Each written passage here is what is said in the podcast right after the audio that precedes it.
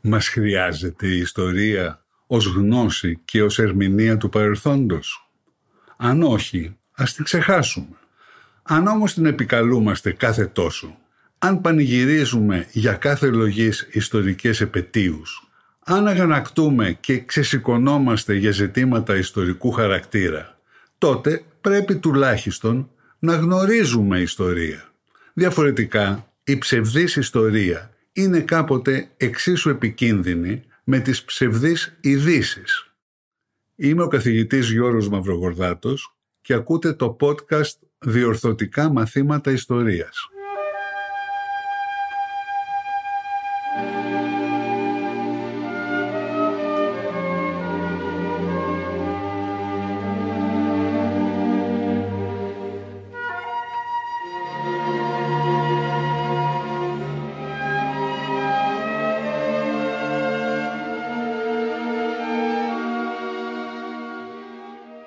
Είδαμε στο προηγούμενο επεισόδιο τα εμπόδια που καθυστέρησαν αρχικά τη διείσδυση της επιρροής του Κοκουέ μεταξύ των άλλων προσφύγων, πέρα από τους εργάτες.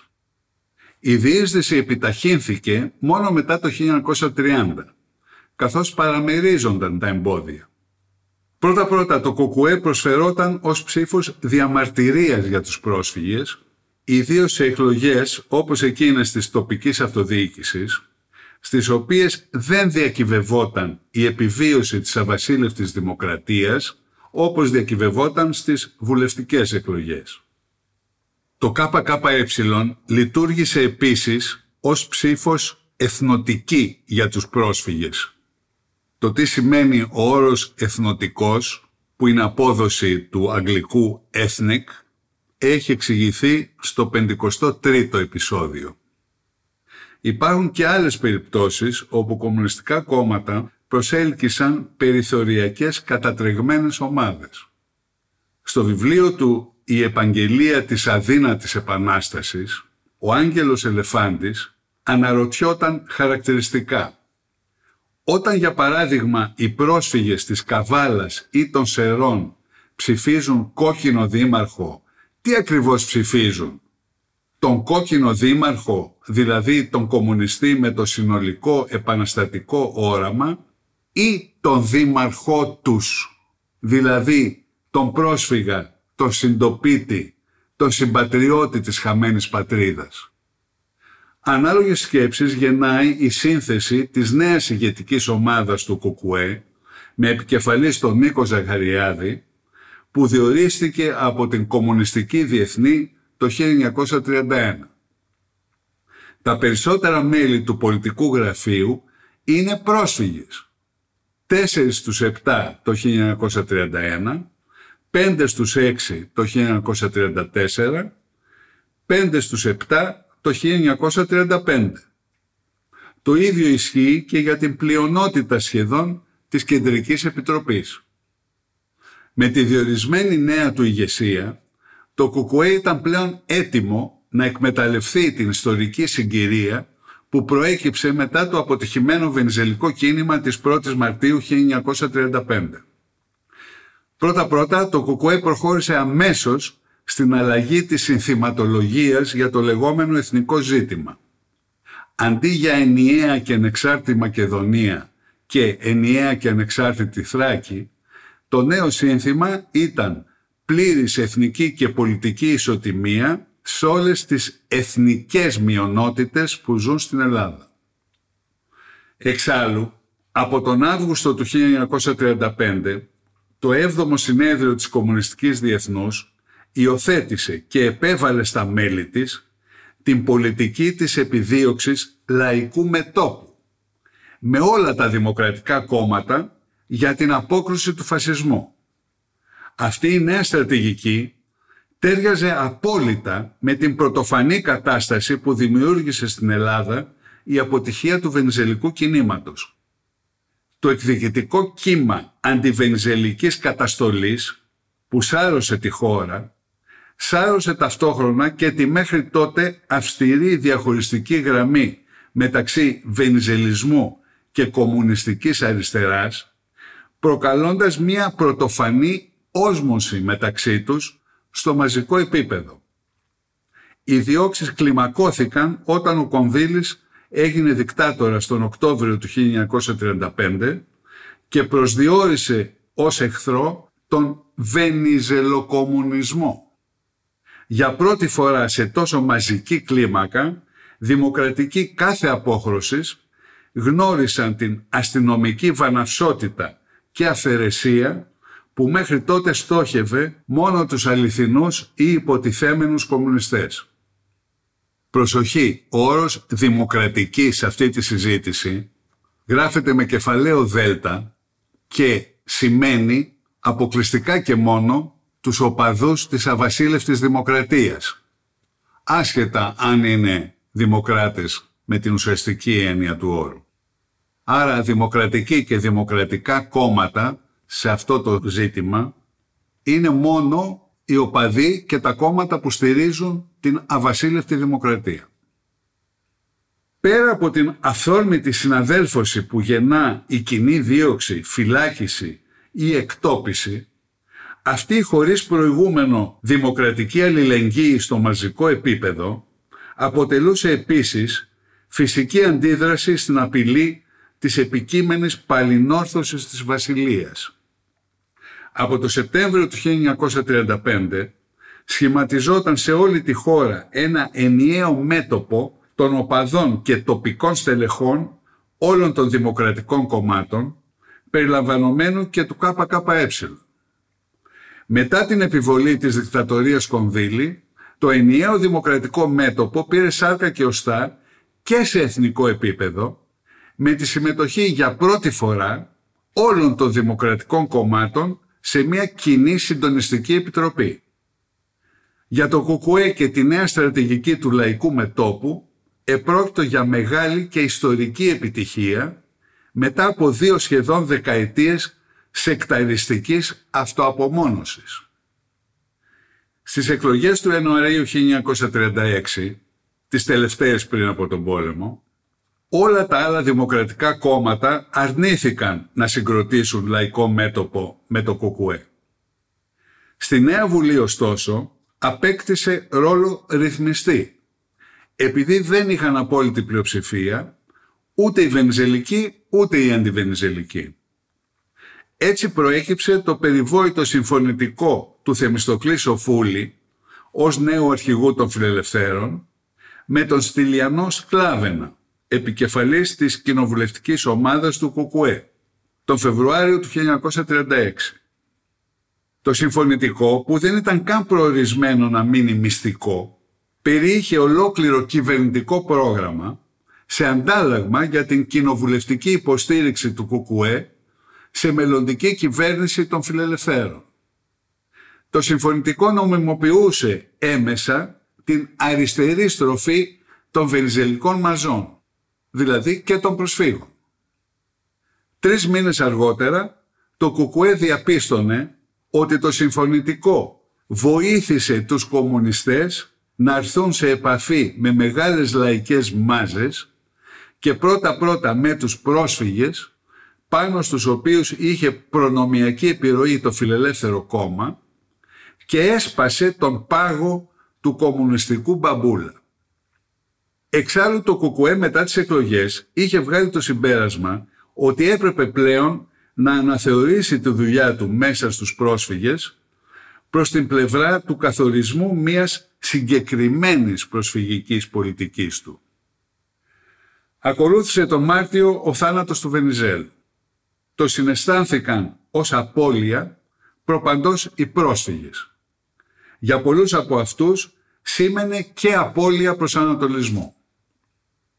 Οι ηγέτες του ΚΚΕ προσδοκούσαν πλέον ότι το κόμμα φιλελευθέρων θα διασπαστεί και ότι μεγάλες μάζες οπαδών του, ιδίως προσφύγων, θα πάνε αριστερά. Λίγες μέρες αργότερα ήταν επιτέλους έτοιμη η αναμενόμενη από καιρό συγκεκριμένη προσφυγική πολιτική του ΚΚΕ. Ήταν μια πρωτοφανής για το ΚΚΕ σφαιρική αντιμετώπιση των προσφύγων ως συνόλου χωρίς καμία μνήα ταξικής διαφοροποίησης. η απόφαση υιοθετούσε μία σειρά από δίκαιες προσφυγικές διεκδικήσεις που ήσαν στέγαση όσων έμεναν ακόμη σε παράγκες και τσαντήρια, επαρκής κλήρος στους αγρότες πρόσφυγες, τίτλοι κυριότητας σε όλους, διαγραφή χρεών με συμψηφισμό τους με τις αποζημιώσεις, εξυγίανση και εκπολιτιστική ανάπτυξη των προσφυγικών συνοικισμών. Ζητούσε ακόμη και την πληρωμή του 25% που είχε κρίνει τις εκλογές του 1933 ως υπόσχεση τότε των αντιβενιζελικών. Υπόσχεση δημαγωγική που δεν τηρήθηκε. Ωστόσο, η στροφή αυτή του Κουκουέ δεν ήταν πλήρης, αφού δεν ήταν πλήρης η μεταστροφή στο λεγόμενο εθνικό ζήτημα. Το Κομμουνιστικό Κόμμα Ελλάδας θεωρεί ότι η τελική λύση του προσφυγικού ζητήματος θα επιτευχθεί με το ξέσχισμα των συνθήκων της ανταλλαγής των πληθυσμών και την επανόρθωση όλων των αδικιών που δημιούργησαν, πράγμα που μονάχα η νίκη της εργατοαγροτικής εξουσίας στην Ελλάδα και στα Βαλκάνια και η αδελφική συνεννόηση των βαλκανικών λαών μπορεί να εξασφαλίσει. Στην ουσία, οι καθιστικαστικές διαβεβαιώσεις προς τους πρόσφυγες και ιδίως τους αγρότες πρόσφυγες δεν έγιναν τώρα περισσότερο πιστικές από όσο ήσαν πριν. Με το ξέσχισμα των συνθήκων δεν επρόκειτο βέβαια να επιστρέψουν οι πρόσφυγες στην Τουρκία από την οποία προέρχονταν σχεδόν όλοι. Κατά συνέπεια το ξέσχισμα στην πράξη θα ακύρωνε μόνο τη σύμβαση εθελούσιας ανταλλαγής μεταξύ Ελλάδας και Βουλγαρίας σε όφελος όσων Σλάβων της ελληνικής Μακεδονίας δήλωσαν Βούλγαροι και έφυγαν σε εφαρμογή αυτής της σύμβασης. Γενικά το ξέσκισμα μαζί με την επανόρθωση των αδικιών αποτελεί στην πράξη υπόσχεση μόνο προς όσους εποφθαλμιούν τη γη των προσφύγων, δηλαδή προς τους γηγενείς που είναι κυρίως Σλάβοι. Είναι λοιπόν λάθος, άλλοτε σκόπιμο, άλλοτε από άγνοια των κειμένων, να μεγαλοποιείται η μεταβολή στο εθνικό ζήτημα σαν δήθεν ολοκληρωτική και οριστική εγκατάλειψη της παλιάς πολιτικής. Εκτός από τη θεαματική προσέγγιση του προσφυγικού κόσμου ως συνόλου, το ΚΚΕ έδωσε επίσης συγκεκριμένη μορφή στο μέτωπο εργατών και αγροτών υπό την ηγεμονία της εργατικής τάξης. Ήταν η μεταφορά των δικών του αγροτικών οργανώσεων στο ενιαίο αγροτικό κόμμα και στη συνέχεια η συγκρότηση λαϊκού μετόπου μαζί του. Έτσι το ΚΚΕ μετέτρεψε ουσιαστικά το αγροτικό κόμμα σε δορυφόρο του. Χρειάστηκε η θύλα ενός νέου πολέμου και μιας νέας εμφύλιας σύραξης για να αφομοιωθούν επιτέλους οι πρόσφυγες. Στη διάρκεια της κατοχής το διάχυτο και άμορφο αλλά ριζοσπαστικοποιημένο δημοκρατικό ρεύμα που προήλθε από το κίνημα το 1935 επρόκειτο να συναντηθεί και να συνδυαστεί με το ηγεμονικό σχέδιο του Κουκουέ. Αυτή η καινοφανής χημική ένωση γέννησε ένα ασυναγώνιστο λαϊκό κίνημα, το Εθνικό Απελευθερωτικό Μέτωπο, ΕΑΜ, και τον στρατό του, Ελλάς αλλά και το σύμφωνο σύμπηξης λαϊκού μετόπου μεταξύ ΚΚΕ και Αγροτικού Κόμματος Ελλάδας με μετατροπή του δεύτερου σε δορυφόρο του πρώτου μόνο στα χρόνια της κατοχής μπόρεσε να εφαρμοστεί με θεαματικά αποτελέσματα. Στις νέες συνθήκες της κατοχής το συμφωνημένο από το 1936 λαϊκό μέτωπο δεν ήταν άλλο από το ΕΑΜ από τον συνασπισμό κομμάτων που τυπικά το αποτελούσαν, μόνο αυτά τα δύο, Κουκουέ και ΑΚΕ, Αγροτικό Κόμμα, είχαν αδιαφυσβήτητη μαζική βάση και πανελλαδική παρουσία. Μόνο αυτά τα δύο. Ένας ανθεκτικός μύθος βεβαιώνει ότι στη διάρκεια της κατοχής γενικά οι πρόσφυγες πέρασαν από τον βενιζελισμό στην κομμουνιστική αριστερά. Πράγματι, οι προσφυγικοί συνοικισμοί γύρω από τις μεγάλες πόλεις έγιναν προπύργια του ΕΑΜ και πέρασαν στον έλεγχο του ΚΚΕ. Η νέα αυτή κατάσταση έγινε αισθητή σε όλη της την έκταση μετά την απελευθέρωση και ιδίως στα Δεκεμβριανά του 1944. Ο Γιώργος Θεοτοκάς σημείωνε στο ημερολόγιό του στις 21 Δεκεμβρίου. Όλο ένα περισσότερο έχει κανείς την εντύπωση ότι η επανάσταση αυτή είναι στην Αθήνα τουλάχιστον επανάσταση των προσφύγων εναντίον των γηγενών. Η προσφυγική μάζα δεν συγχωρεί τη μειονεκτική κοινωνική θέση στην οποία έζησε αυτά τα 20 χρόνια. Το 1945 στο 7ο συνέδριο του ΚΚΕ ο Γενικός Γραμματέας Νίκος Ζαχαριάδης έλεγε χαρακτηριστικά «Ο προσφυγικός κόσμος στην αποφασιστική του πλειοψηφία είναι εαμικός. Οι συνοικισμοί σε όλη την Ελλάδα είναι κάστρα της λαϊκής δημοκρατίας. Ωστόσο, πρόκειται για εικόνα μερική και γι' αυτό παραπλανητική. Η στροφή στο Κουκουέ δεν αφορούσε το σύνολο των προσφύγων, ούτε καν των προσφύγων στις πόλεις. Μεταξύ των αγροτών προσφύγων, οι τραυματικές εμπειρίες και τα διλήμματα της κατοχής προκάλεσαν μια πρωτοφανή αδελφοκτόνο διάσπαση μεταξύ αριστεράς και δεξιάς που καθόρισε εφ' εξής τις πολιτικές τους επιλογές τόσο στον εμφύλιο πόλεμο όσο και στη μεταπολεμική πολιτική ζωή. Ιδίως στη Βόρεια Ελλάδα και προπαντός στη Μακεδονία, η προϋπάρχουσα αντιπαράθεση των προσφύγων με τον γηγενή αλλά αλλοεθνή σλαβικό πληθυσμό λειτουργήσε ως καταλήτης για τη στάση που κράτησαν πολλοί πρόσφυγες στην κατοχή. Στο πλαίσιο του κοινού αγώνα κατά του άξονα και κάτω από την επίμονη πίεση των Ιουκοσλάβων κομμουνιστών, το ΚΚΕ φαινόταν να αποδέχεται στην πράξη και να νομιμοποιεί την εθνικιστική δράση των Σλαβομακεδόνων κομμουνιστών στο ελληνικό έδαφος με τη συγκρότηση όχι μόνο του ΣΝΟΦ ως χωριστού ΕΑΜ των Σλαβομακεδόνων, αλλά και χωριστών στρατιωτικών μονάδων τους. Δημιουργήθηκε έτσι η εντύπωση ότι το ΚΚΕ είχε πλέον επιστρέψει στην αρχική του πολιτική για ενιαία και ανεξάρτητη Μακεδονία, αυτήν ακριβώς που οραματίζονταν οι Σλαβομακεδόνες. Από αντίδραση, μεγάλη μερίδα των προσφύγων και προπαντός οι τουρκόφωνοι πόντιοι μετακινήθηκαν προς τα δεξιά, σχηματίζοντας εθνικιστικές και σφοδρά αντικομουνιστικές ομάδες ανταρτών, μερικές από τις οποίες κατέληξαν να συνεργαστούν με τους Γερμανούς. Ένας τους έλεγε πρόσφατα στον Νίκο Μαραντζίδη, συγκρίνοντας τον εαυτό του με άλλους πρόσφυγες. «Εμένα με κάναν με το ζόρι δεξιό και φασίστα και εκείνους τους κάναν με το ζόρι κομμουνιστές. Και δυστυχώς ήμασταν όλοι Βενιζελικοί. Οι πατεράδες μας δίναν το αίμα τους ακόμη για το Βενιζέλο.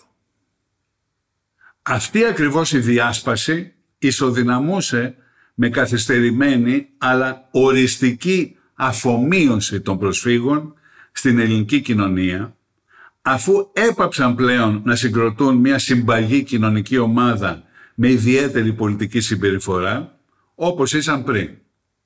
Διασπάστηκαν όπως ακριβώς και οι γηγενείς και κατανεμήθηκαν στις ίδιες με αυτούς μεταπολεμικές παρατάξεις. Αριστερά, δεξιά, αλλά και κέντρο που ήταν η μετεξέλιξη του βενιζελισμού. Έτσι, τα παιδιά και τα εγγόνια των προσφύγων δεν γνώρισαν τις διακρίσεις και το μίσος που αντιμετώπισαν οι γονείς τους.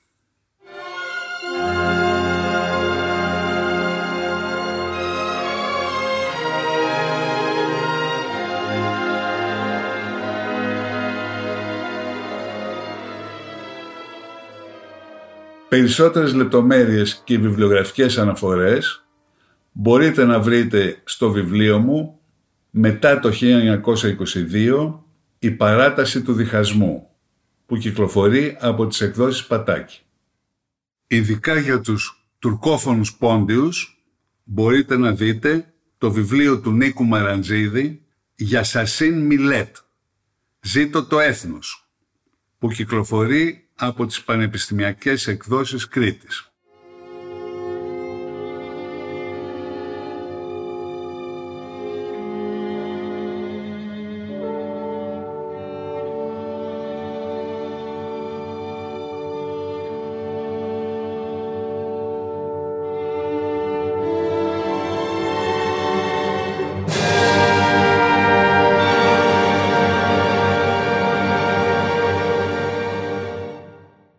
Ακούσατε το podcast «Διορθωτικά μαθήματα ιστορίας» με τον καθηγητή Γιώργο Μαυρογορδάτο. Θα τα ξαναπούμε την επόμενη Δευτέρα. Μπορείτε να ακούσετε διορθωτικά μαθήματα ιστορίας στο pod.gr, στο Spotify, στο Apple Podcasts, Google Play Music ή σε όποια εφαρμογή ακούτε μουσική ή podcast στο κινητό σας.